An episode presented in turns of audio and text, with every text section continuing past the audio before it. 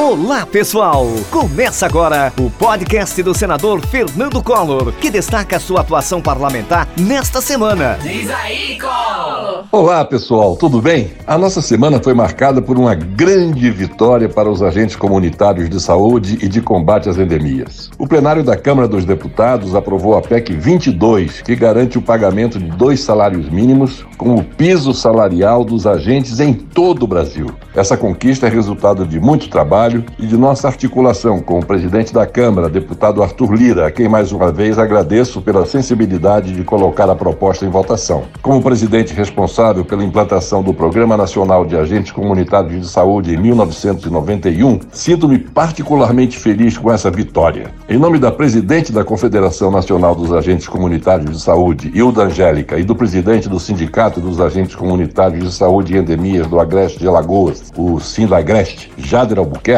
Parabenizo a todos por essa grande conquista. No Senado, analisamos e aprovamos matérias importantes, a exemplo do projeto de lei 1360 de 2021, que cria mecanismos para coibir a violência doméstica e familiar contra crianças e adolescentes em qualquer relação na qual o agressor conviva ou tenha convivido com a vítima. A matéria agrava em dois terços a punição para o crime de homicídio contra o menor de 14 anos, quando cometido por pai ou mãe, padrasto ou madrasta, tio ou qualquer pessoa que tiver autoridade sobre ele. Com meu voto sim, o Congresso instituiu a Política Nacional Aldir Blanc de Fomento à Cultura número 2, baseada na parceria da União, dos Estados e dos municípios com a sociedade civil no setor da cultura, para estender por cinco anos o benefício já previsto na própria Lei Aldir Blanc de Emergência Cultural, com repasses anuais de 3 bilhões de reais da União a estados e municípios. Alagoas, para vocês terem uma ideia,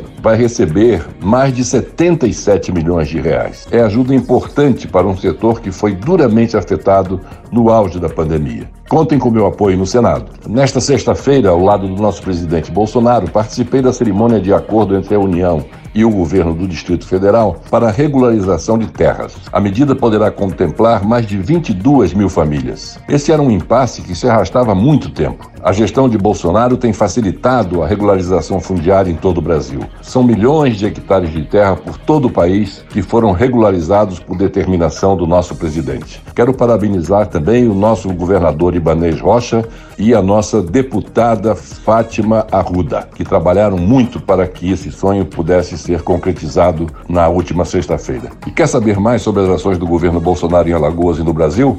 Fique ligado nas minhas redes sociais, no Instagram, Facebook, Twitter, Telegram e TikTok. Na próxima segunda-feira, 28 de março, a Comissão de Desenvolvimento Regional e Turismo realizará às 18 horas a primeira mesa do ciclo de debates do turismo de 2022 sobre o tema Turismo Cultural, a música como vetor da ampliação da atividade turística. Acompanhem pela TV Senado e pelas minhas mídias sociais ao vivo. Participem com perguntas e sugestões. Um grande abraço e uma ótima semana para todos vocês. Acompanhe a atuação do senador Fernando Collor pelas redes sociais, Twitter, Instagram e Facebook.